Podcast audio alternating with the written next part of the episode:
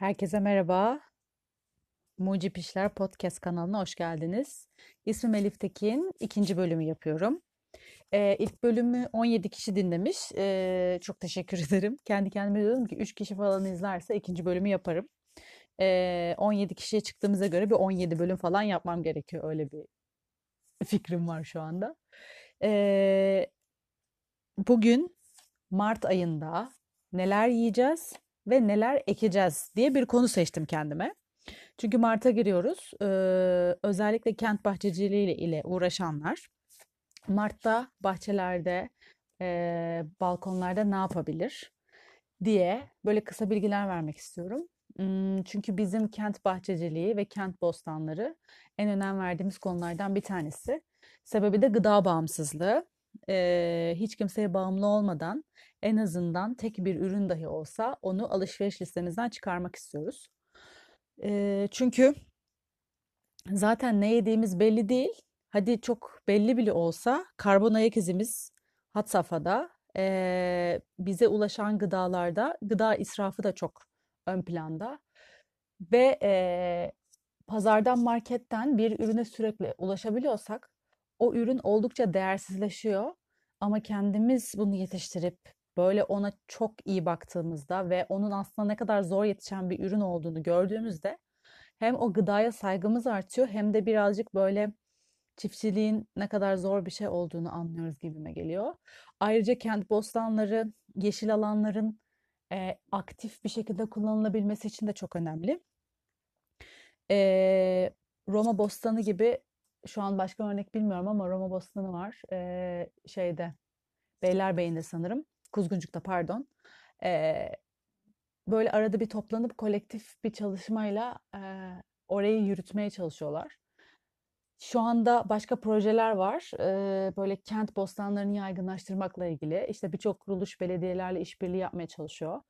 Ee, kurumsal firmalar teras bahçeciliği ile ilgili veya işte alanlarını sebze yataklarıyla donatıp aslında e, sürdürülebilir ve yenilebilir peyzaja geçmeye çalışıyorlar. Bence bunlar çok iyi şeyler, çalışmalar. Oradan böyle kilolarca ürün alıp e, yemesek bile en azından bunun yapılabildiğini göstermek, şehire bir nebze olsun toprak kazandırabilmek ve e, aslında belki arıları bile geri getirmek şehirlere. Çünkü şöyle bir örnek vereyim size. Geçen sene bahçemde, kendi kent bahçemde, sitede e, gasp ettiğim bir 4 metrekare alanım var. Hatta onun hikayesi de şöyle. Ben orada ufak bir alan vardı ve orayı istedim. Bana vermediler. Niye vermedikleri hakkında hiçbir fikrim yok. Ee, sanırım böyle orası herkesin alanı ve hiçbir şey ekmeyeceğiz falan gibi bir fikirleri vardı. Sonra ben e, apartman yöneticisi oldum ve o alan otomatikman benim oldu. Kimse bana şu anda sesini çıkartmıyor. E, o gasp ettiğim diyorum 4 metrekare alanımda bile e, geçen sene bir sürü şey yetiştirdim. Ama ne yetiştiremedim biliyor musunuz? Sadece kabak yetiştiremedim.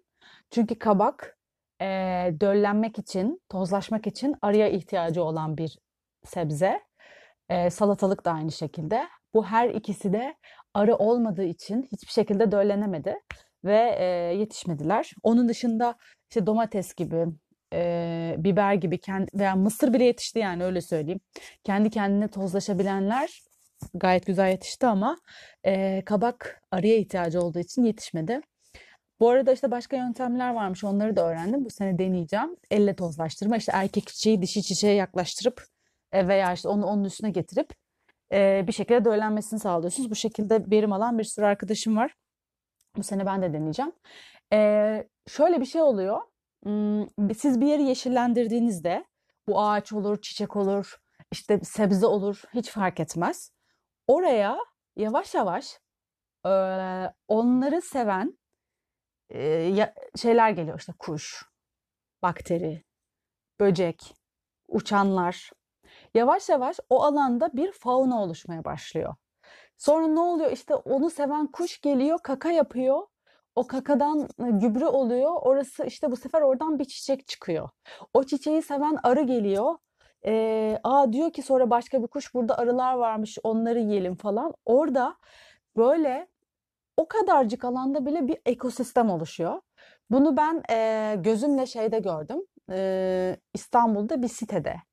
Böyle baya baya hani hiçbir etrafında yeşillik olmayan bir sitenin ortasında böyle bir yeşil alan yapmışlar. E, tabii ki böyle o çirkin çimler var evet peyzaj olarak. Ama e, şeyde büyük ağaçlar var. Muhtemelen o ağaçlar o siteden önce de oradaydı. Onu kesmemişler inanamadım.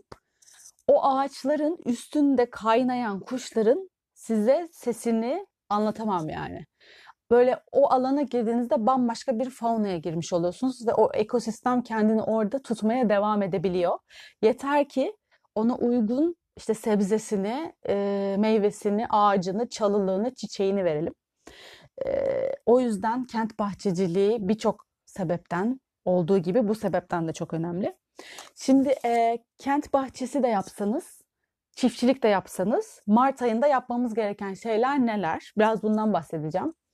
E, bunların böyle birilerini şevklendirmesini istiyorum. Tek amacım bu. Çünkü bu yapılabiliyor. Yani inanın bunu yapabilirsiniz. Tohumdan yetiştirmek zor geliyorsa fide alabilirsiniz. Yeter ki yapın. Sonuçta sizin ürününüz olacak. Hiçbir e, ilaç olmayacak üzerinde. E, lezzetli olacak ve sizin böyle onu kahvaltıya koyduğunuzda böyle kendinize gurur duyduğunuz bir şey olacak.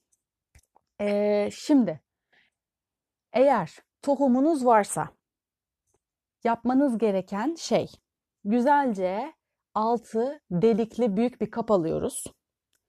O kapların içine toprak dolduruyoruz. Nasıl bir toprak koyacağız bunu konuşalım.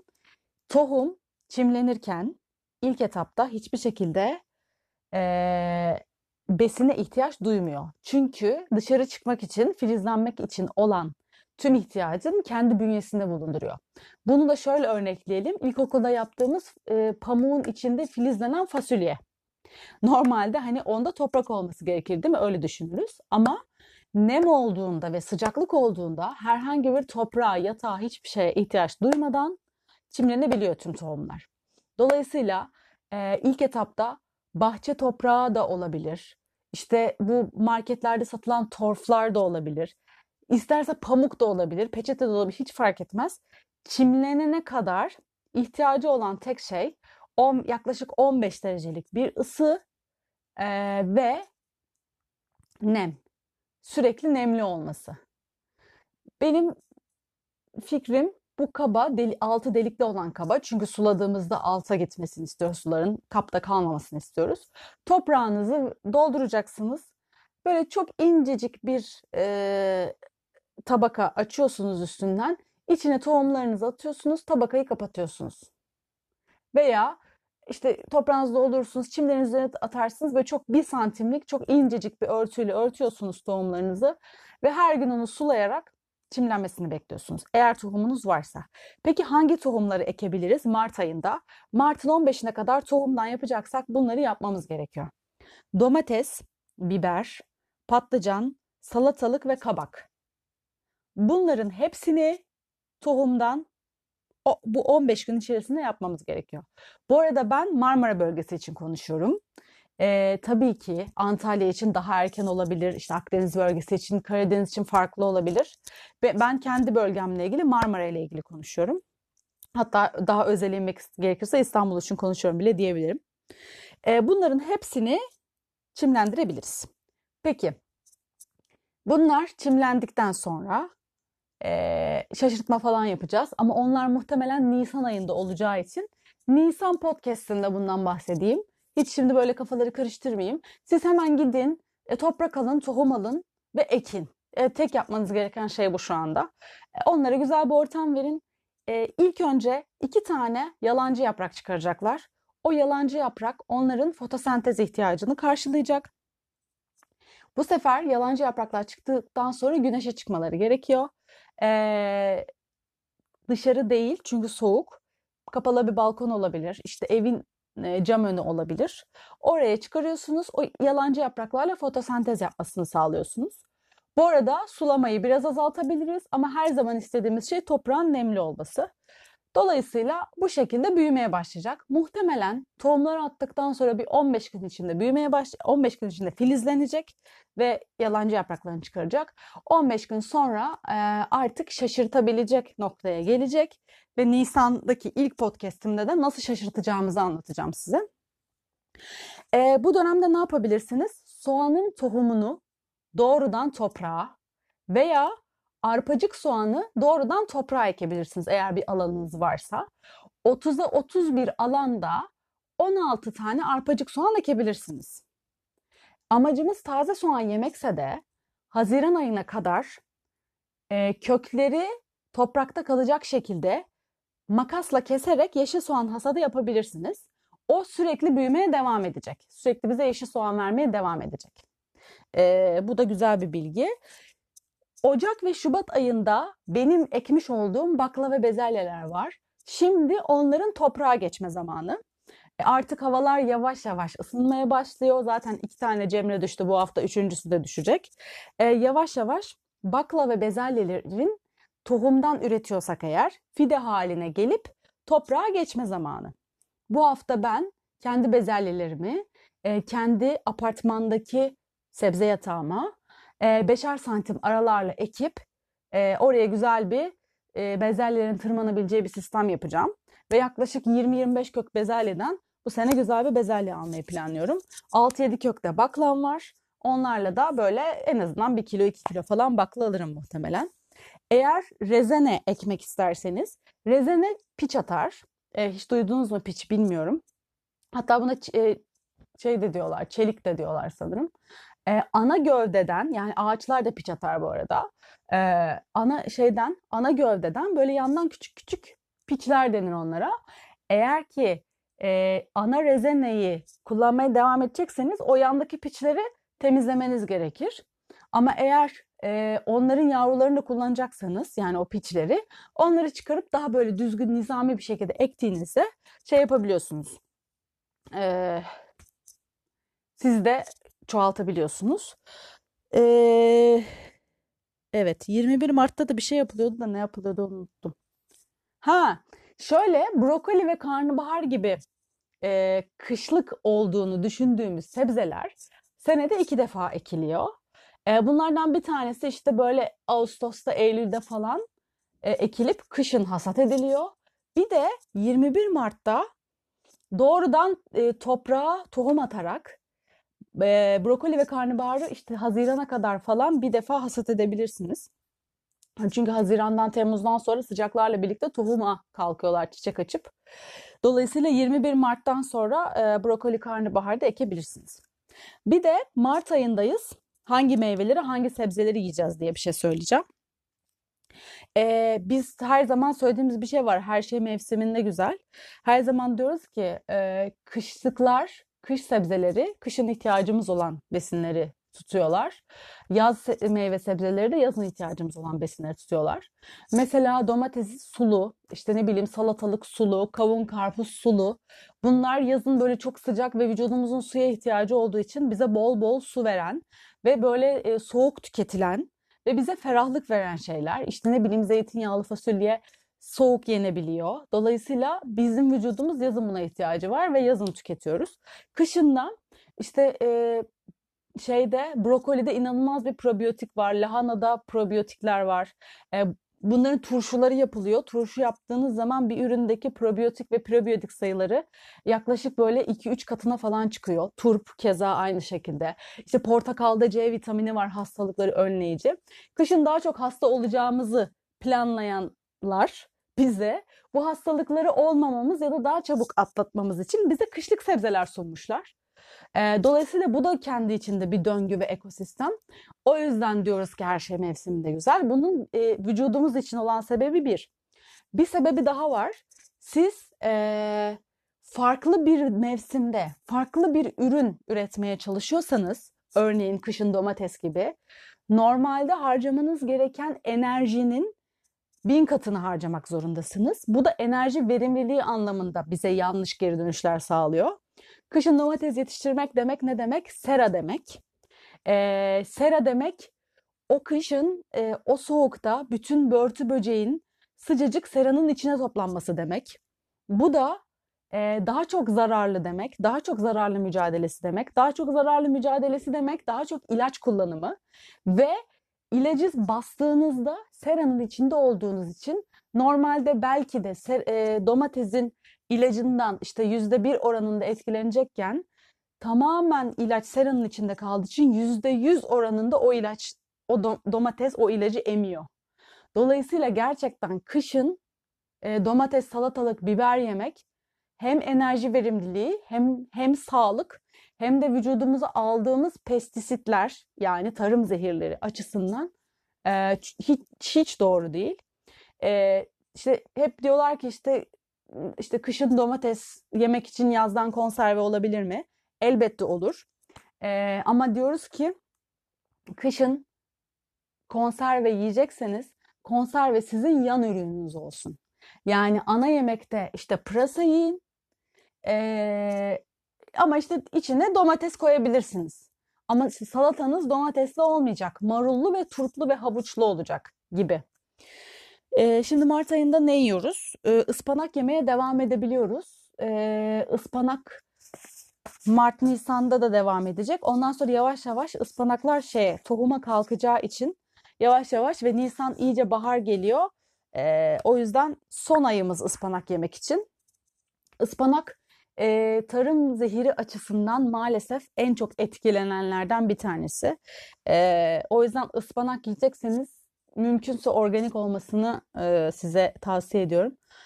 Bir de biliyorsunuz bundan birkaç ay önce bir ıspanak mevzusu ya, ya, şey yaptı çıktı işte insanlar zehirlendiler falan antifriz sıkmışlar ıspanağa. Öyle bir duyum aldım. Doğru mu bilmiyorum da ıspanaklar bozulmasın diye arabalara konulan antifriz koymuşlar üstüne ve insanlar çatır çatır zehirlenmiş. Yani böyle bir şey böyle yani inanılmaz bir şey gerçekten inanamıyorum yani böyle bir şey olduğunu. E, turp yemeye devam edebiliriz. İki çeşit turp var biliyorsunuz. Bebek turp, fındık turp da deniyor. Bir de büyük turplar var. Büyük turplardan siyah renkli olanı biraz acıdır ama Kaynatıp suyunu içerseniz muhteşem bir öksürük kesicidir. Bakınız sistem bizim kışın öksüreceğimizi biliyor ve onun çaresini bize veriyor.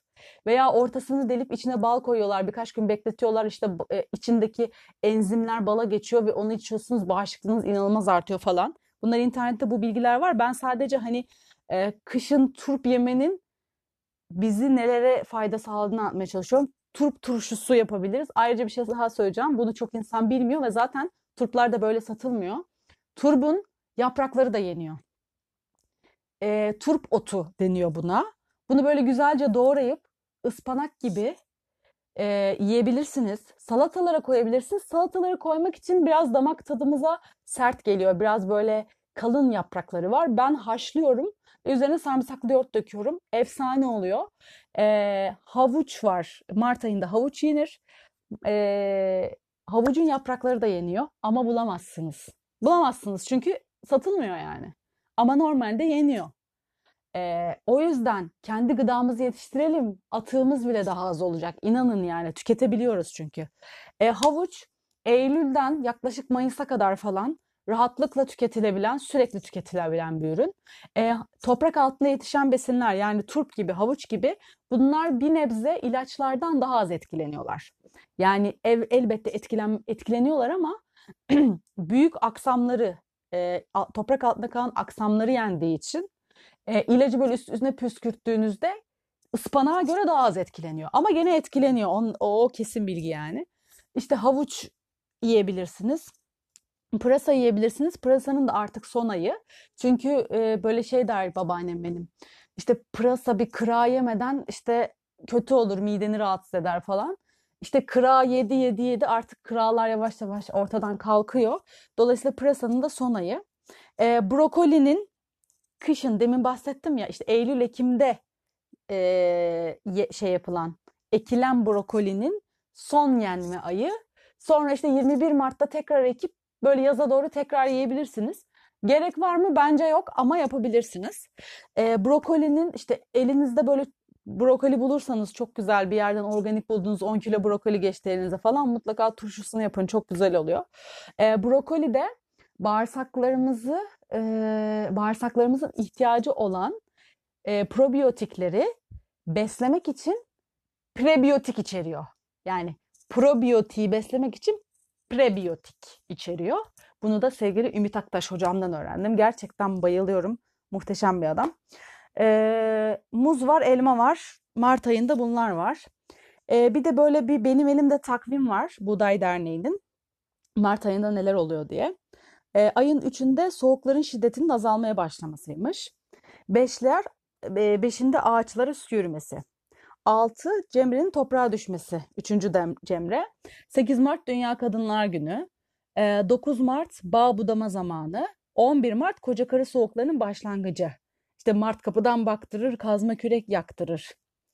14 Mart kaplumbağaların kış uykusundan uyanması. 15 Mart kırlangıçların ve ebabillerin gelmeye başlaması. Yavaş yavaş havalar ısınıyor demek ki kuşlar da göçe başlıyorlar. E, ayrıca Dünya Tüketiciler Günü'ymüş. E, tüketimi sevmiyoruz. O yüzden güzel bir gün değil. 21 Mart günle gecenin eşitlenmesi ve baharın başlangıcı en güzel gün. Aynı zamanda Dünya Ormancılık Günü'ymüş ve Dünya Şiir Günü'ymüş. 22 Mart 9'u fırtınası.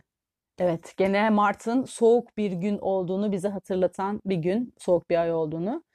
Ee, 23 Mart Dünya Meteoroloji Günü, 25 Mart Çaylak Fırtınası, 27 Mart ağaçların tomurcuklanmaya ve yeşermeye başlaması. Bununla ilgili bir şey söyleyeceğim. Ee, Şubat'ta ve Ocak'ta, galiba daha çok Şubat'ta, böyle çok çılgın budamalar yapılıyor ağaçlara. Ben eskiden böyle bayağı tribe giriyordum böyle işte ağaç, bu ağacı budamak değil ağacı öldürmek falan diye. Böyle çok derin budama falan yapıyorlardı ve aslında bu yapılan budamaları bakın böyle tırnak içinde söylüyorum bilinçli kişiler yapıyorsa eğer tabii ki o ağaçlar bir coşuyor, bir tomurcuklanıyor, bir böyle efsane oluyor. İnanın iki ay falan idare edin o ağaçların çok kötü görüntüsüne. Böyle inanılmaz muhteşem hale geliyorlar. Daha düzgün büyüyorlar falan. O yüzden böyle budamayı düzgün ve bilen insanlar yapıyorsa bence yap, yapsın yani. Herkes yapsın. 27 Mart bir de Dünya Tiyatro Günü'ymüş. 30 Mart Çaylakların gelişi. Evet, e, Mart'ımız geldi. Artık yavaş yavaş bahara giriyoruz. Güzel bir Mart olsun. E, böyle e, baharımız güzel gelsin. Gıda bağımsızlığımız çok önemli. Gıda bağımsızlığımız için evlerde birazcık adım atalım. Bir şeyler yapmaya çalışalım. Çevremize örnek olalım. Ondan sonra atıklarımızı da azaltalım bu esnada. Başka ne? Ha daha ekonomik ayrıca evet. Bunu en başta söylemiştim. Bir daha söylemeyeyim de. Ee, daha az alışveriş yapacağız çünkü. Böyle Mart'ımız güzel olsun. 2020 Mart'ımız e, önümüzdeki hafta farklı bir konum var aklımda. Bir de konuğum olacak. E, tohum hakkında konuşacağız. Tohumlar hakkındaki kafa karışıklıklarını ortadan kaldırmak için bir podcast hazırlıyoruz bir konuğumla birlikte.